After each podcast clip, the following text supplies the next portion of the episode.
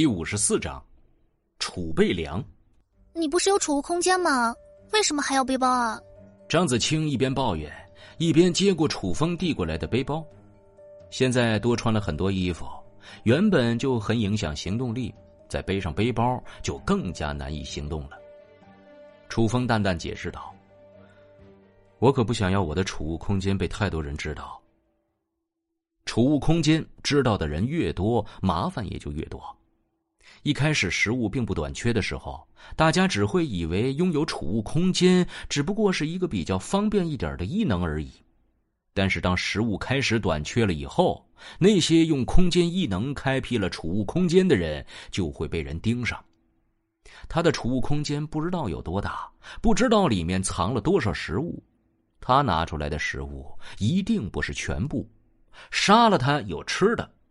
在这样的思想之下，拥有储物空间的人就像是一个拥有未知宝藏的人，让人难以忍受心中的贪欲。对了。蓉蓉去哪里了？张子清环视四周，却发现不见了杨蓉蓉的身影。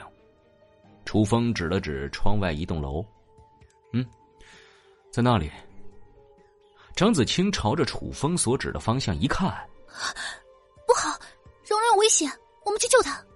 说着，他就火急火燎的朝着楼下跑去。楚风在后面暗自摇头，唉，危险。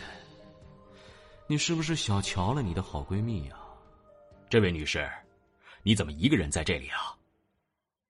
一群人靠近着杨蓉蓉，其中为首的是一个面容和善的四十多岁模样的中年男士。他西装革履，一副成功人士的打扮，单单从外表的气质上就很容易让别人信服，也是目前这个小团队的首领。杨蓉蓉刚看到这几个人的时候，还有一些惊慌。可是，在仔细打量之后，心中的惊慌已经消失不见了。这个中年人虽然是一副正人君子的样子，但是在表面的和善之下，他的眼光却时不时的往他的胸前飘。看到这熟悉的眼神，杨蓉蓉熟练的装出了一副柔弱的样子。我只是在躲丧尸的时候，顺便进来这里躲雨而已。现在雨停了，我也该走了。一名年轻人惊喜的说：“啊，你是从外面进来的？门口那个丧尸不见了？”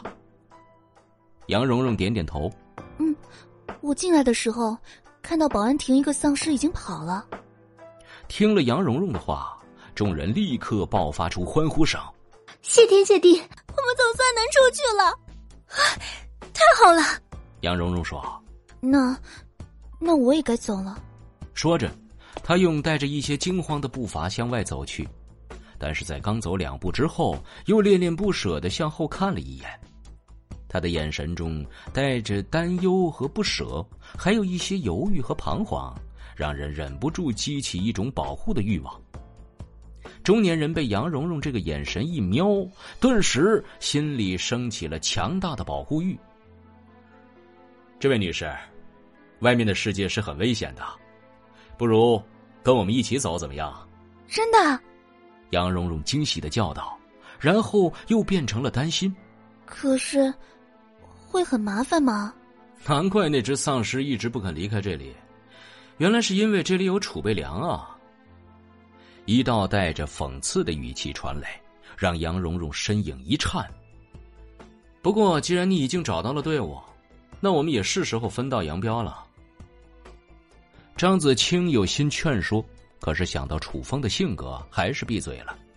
这些人看上去不像是坏人，蓉蓉应该不会有事吧？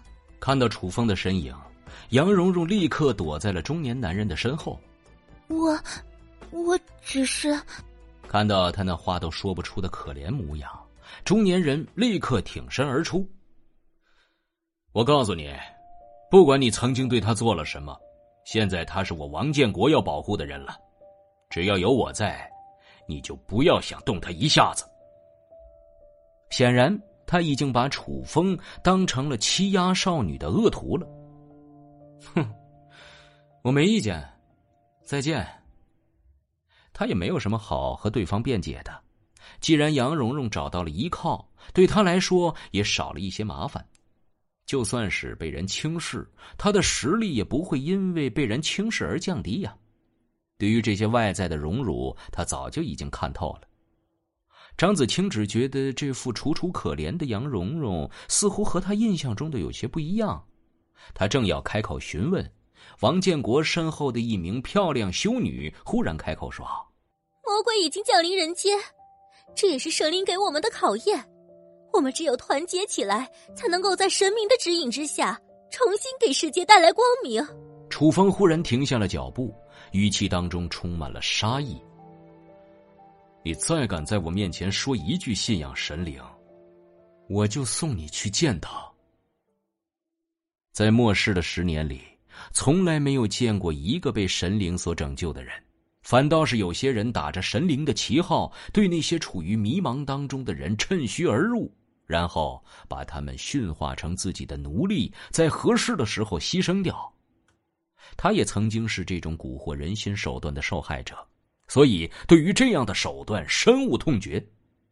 王建国大声痛斥道：“他只是想要引导大家团结起来而已，没想到你居然威胁说要杀人！世界上怎么会有你这么可恶的人？”他身边的人也趁机跟风道：“没错，这个世道就是因为你这样的人太多才变坏的。